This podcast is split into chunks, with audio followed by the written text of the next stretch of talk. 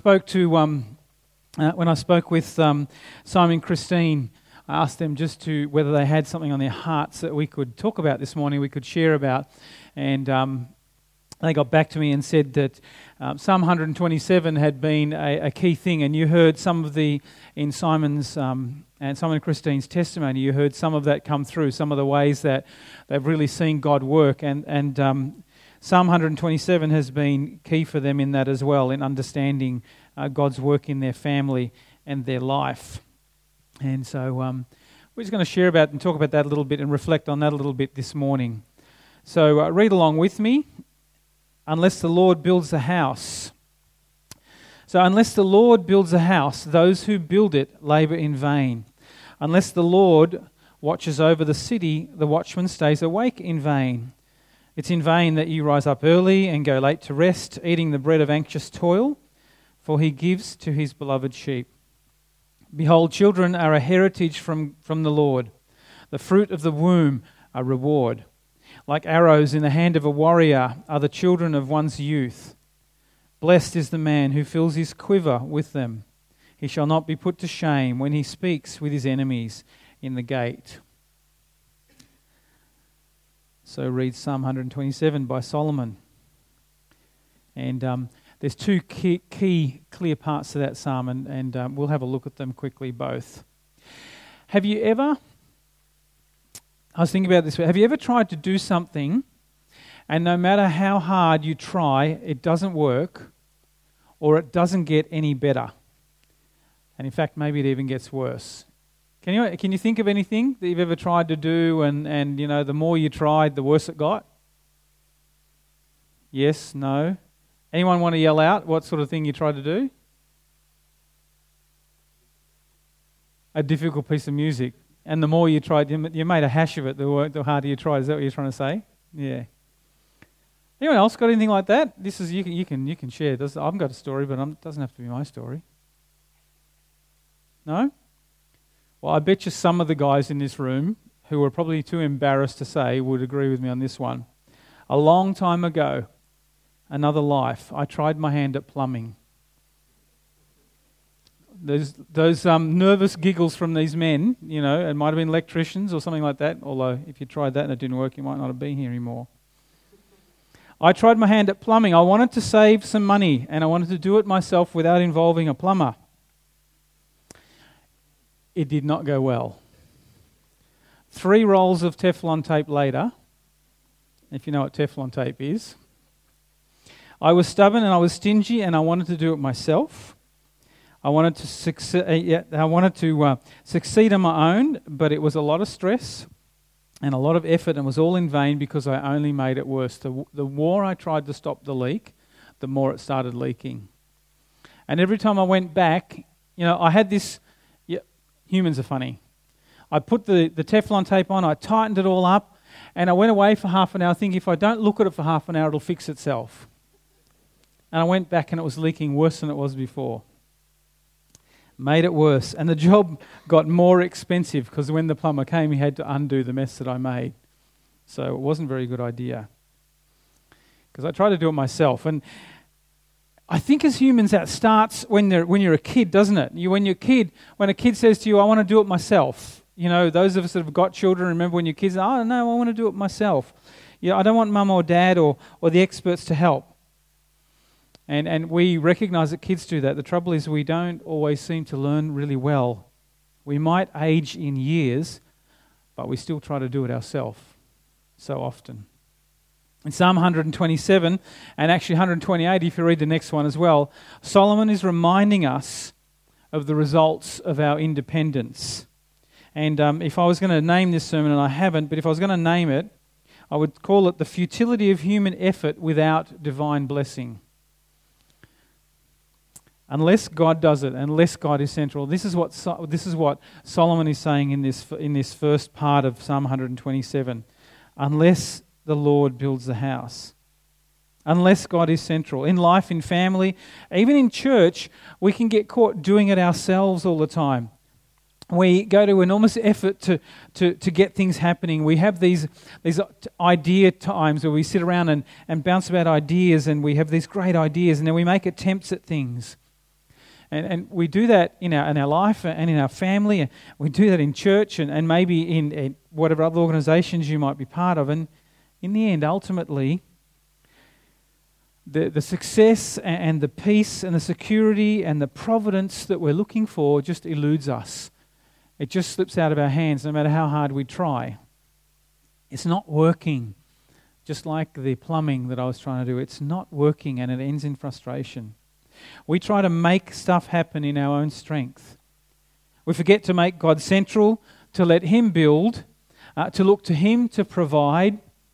Um, and we forget, or don't forget, we refuse to surrender control to God. See, when you build a house, you pretty much surrender control of how it's built to the specialist, to the builder, don't you?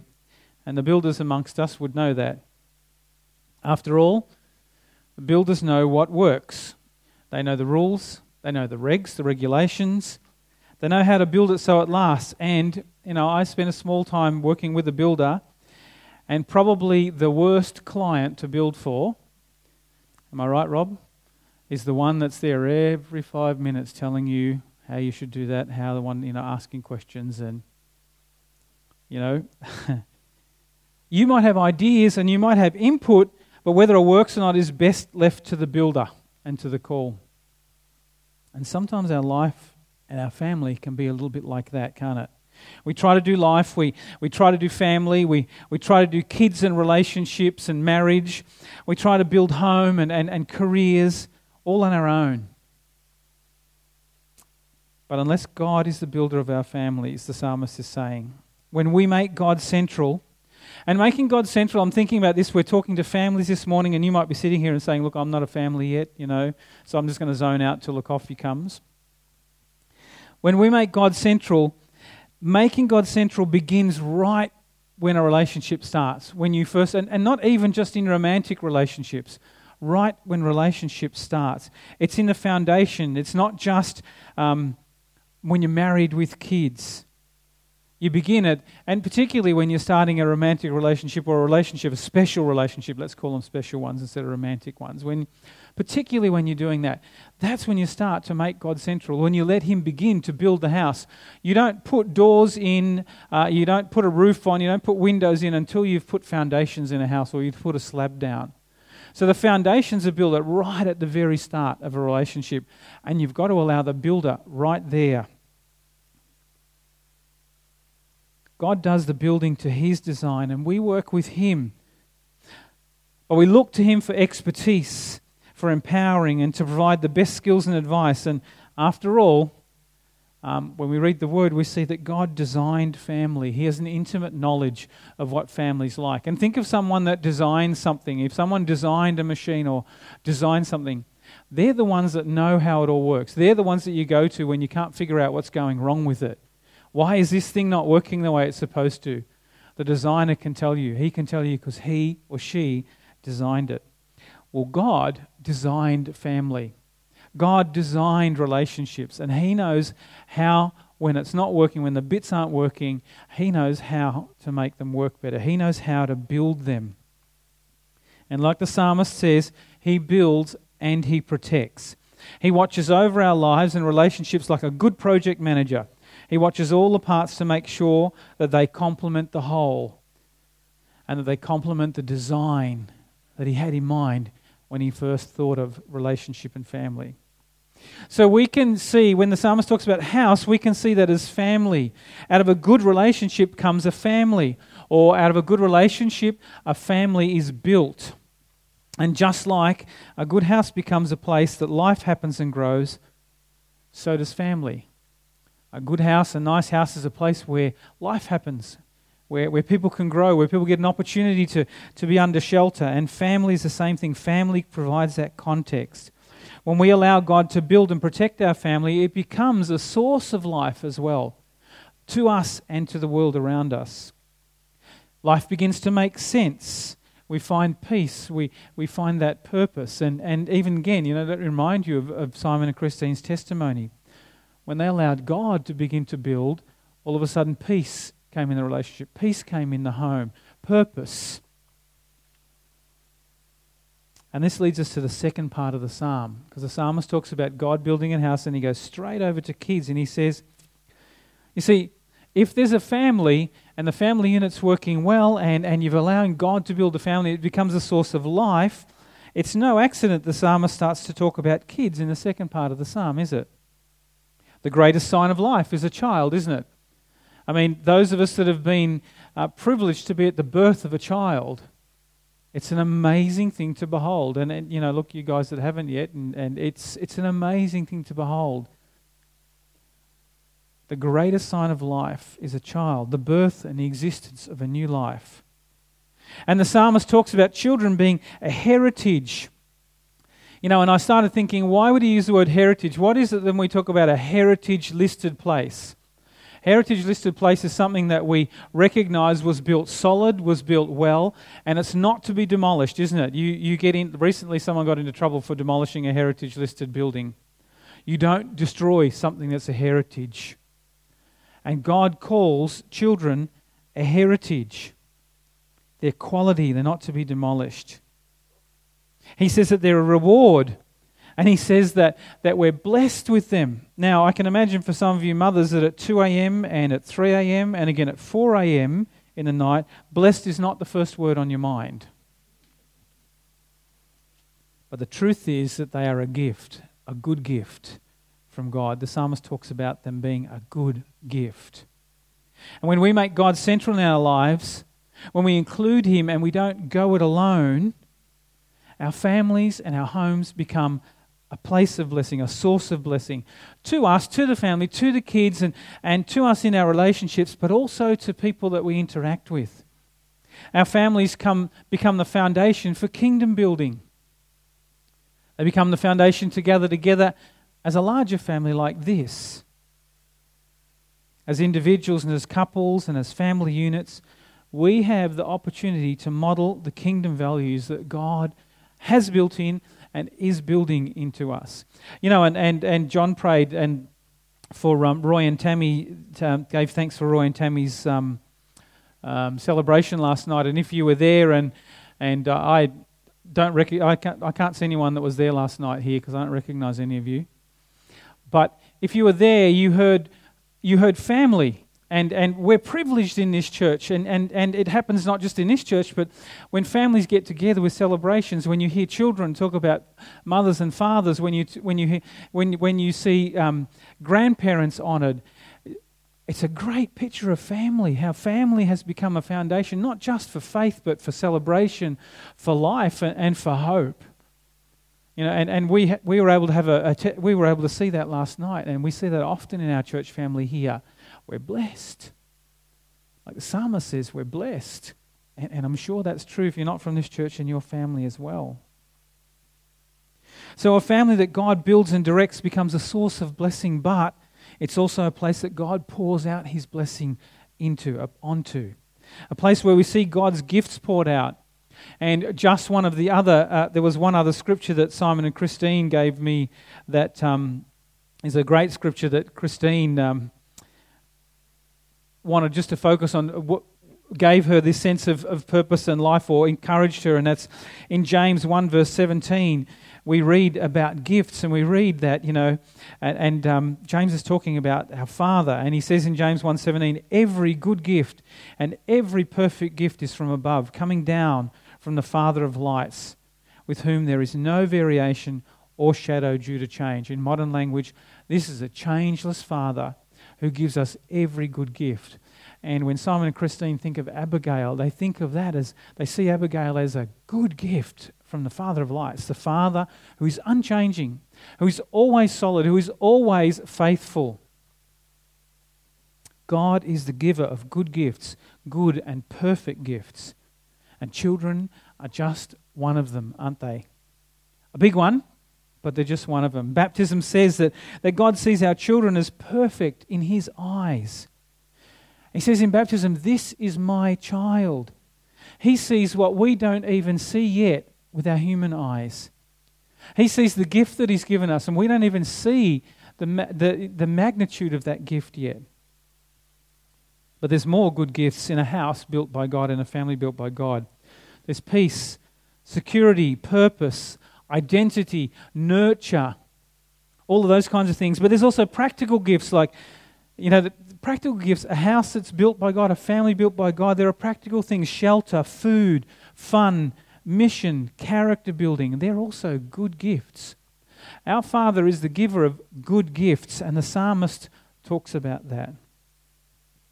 All these and more are part of a house or a family built by God the builder. But by far, the greatest and the most perfect gift that our Father gave us, and I'm sneaking suspicion, is this is what James is talking about as well.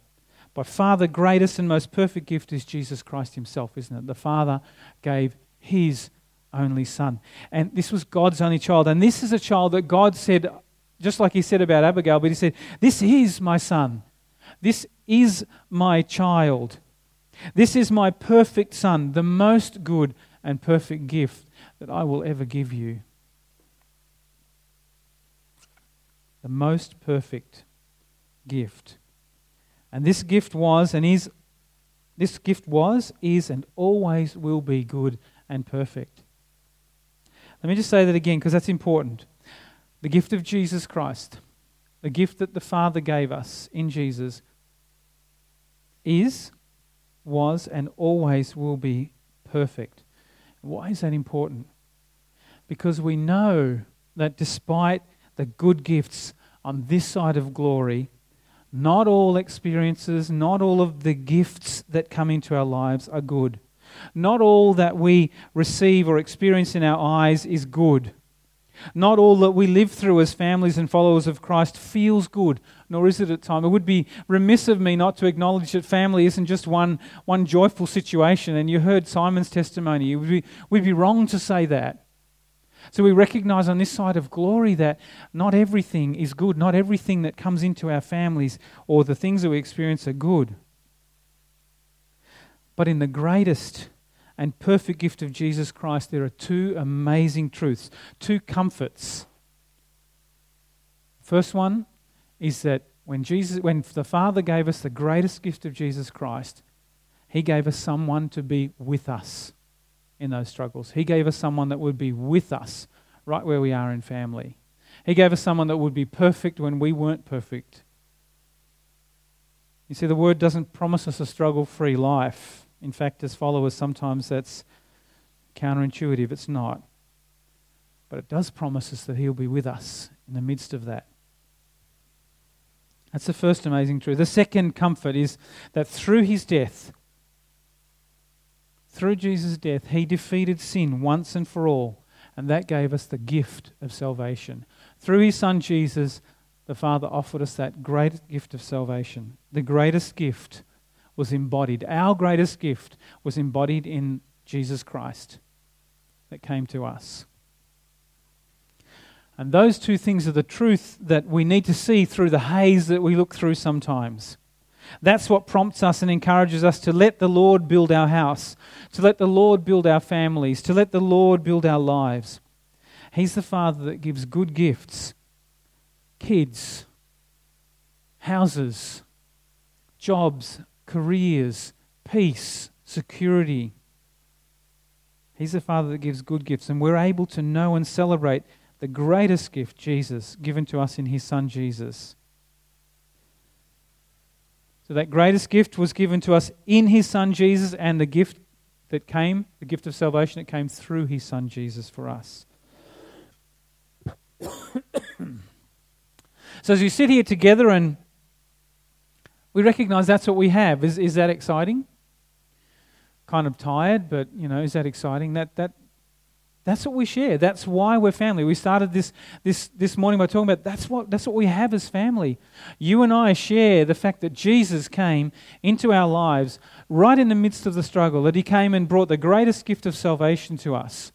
And that's why we can stand up here together and we can stand up and, and celebrate with Abigail and say, Yes, She's a part of that. Isn't that amazing that she's a part of that family? That's what we have. You see, today we celebrated the sacrament of baptism. And baptism is the promise of from a promise from God pointing forward. He sees what we don't see yet. And right now, or really soon, we're going to celebrate the sacrament of the Lord's Supper. Two sacraments in one service. How's that? And Lord's Supper is the reminder of the promise to us that helps us all to continue to look forward. That through Jesus, we are what we don't always see yet. You know, in baptism, we see that Jesus sees what we don't yet when we look at Abigail. And in Lord's Supper, we see ourselves and we see that we are, that Jesus says we are what we don't always see, what we don't always recognize about ourselves.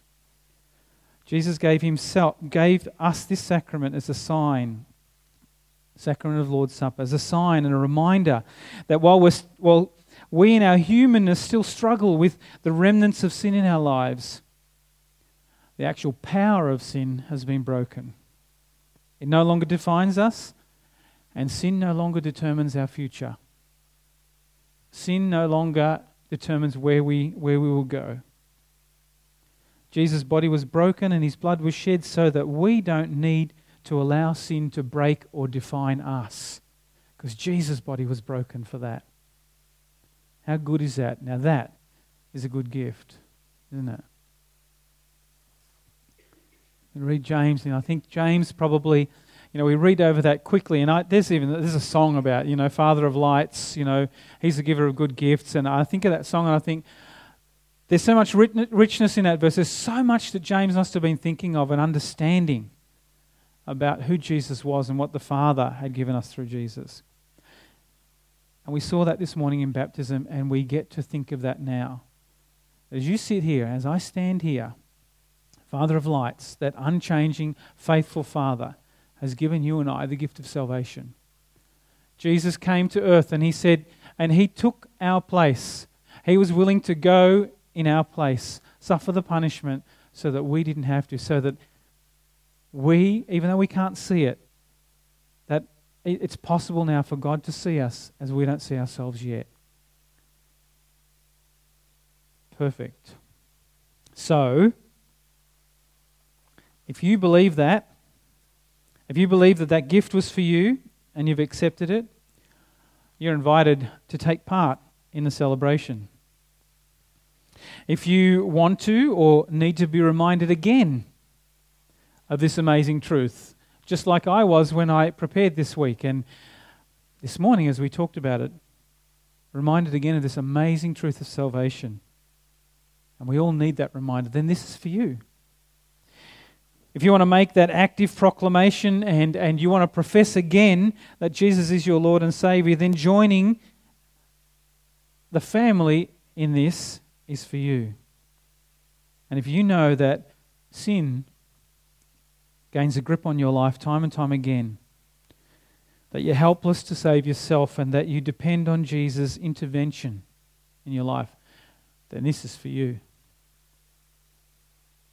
See, Jesus, on the night that he was betrayed, he was with the disciples and, and he took the bread and he broke it and said, This is my body, broken for you do this and this. By this he meant sit around together, share this in remembrance of me. And when you remember me. And then he took the cup and they'd finished eating and he took the cup and he said, This is my blood. And uh, I, want you to think of this as my blood poured out for you and, and to establish this new covenant that, that you belong, this new family covenant. And every time you drink it, remember me. Remember what I did. Remember what it's about. And so that's what we do, even though we don't send this cup around and, and you have this little glass. But Jesus said, Remember me. Remember that this is what happened. So I'm just going to ask the, um, the elders and, to come forward. And I'm going to invite you to take part in, in this with us. So um, if I get you guys to come forward. And we'll just create two places. And so as you, um, as you come forward and, and take some of the bread and take um, some of the juice with you, just go to your seat and, and then together as we once we've all received the elements together let's um, let's remember and let's take um, take the elements together. So i invite you to come forward. Um, perhaps we'll make two lines. Two guys will be over here and we'll be over here. So come on forward and then um, we'll celebrate together.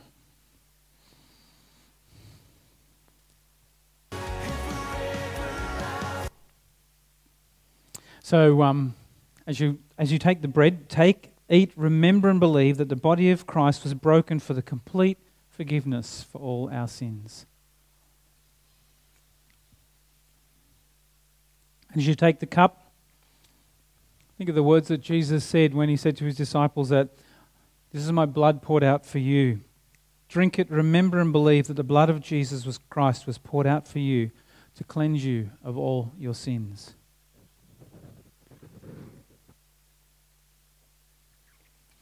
One of the verses that um, continually impresses and, and astounds me and is where Paul says in Romans that while we were still sinners, Christ died for us. That you know, lots of heroic men would, would, would, would die for a cause and for a good man. But while we were still sinners, this is what Christ did for us. While we were still in a place where there was nothing we could do to justify what Jesus did, He died for us. An amazing blessing that salvation came to us as a good gift from the Father. Heavenly Father, we thank you for reminding us this morning. We thank you for reminding us that you are the builder that builds good families, that you're the builder that builds great families that you're the one that builds into our lives, that you're the one that um, designed us. And Lord, we thank you that we also know that, and we're reminded this morning, Father God, that you are a giver of good gifts and you're the giver of the greatest gift we ever received in Jesus and the greatest gift we ever received through Him salvation. That restoration that we can be with you forever.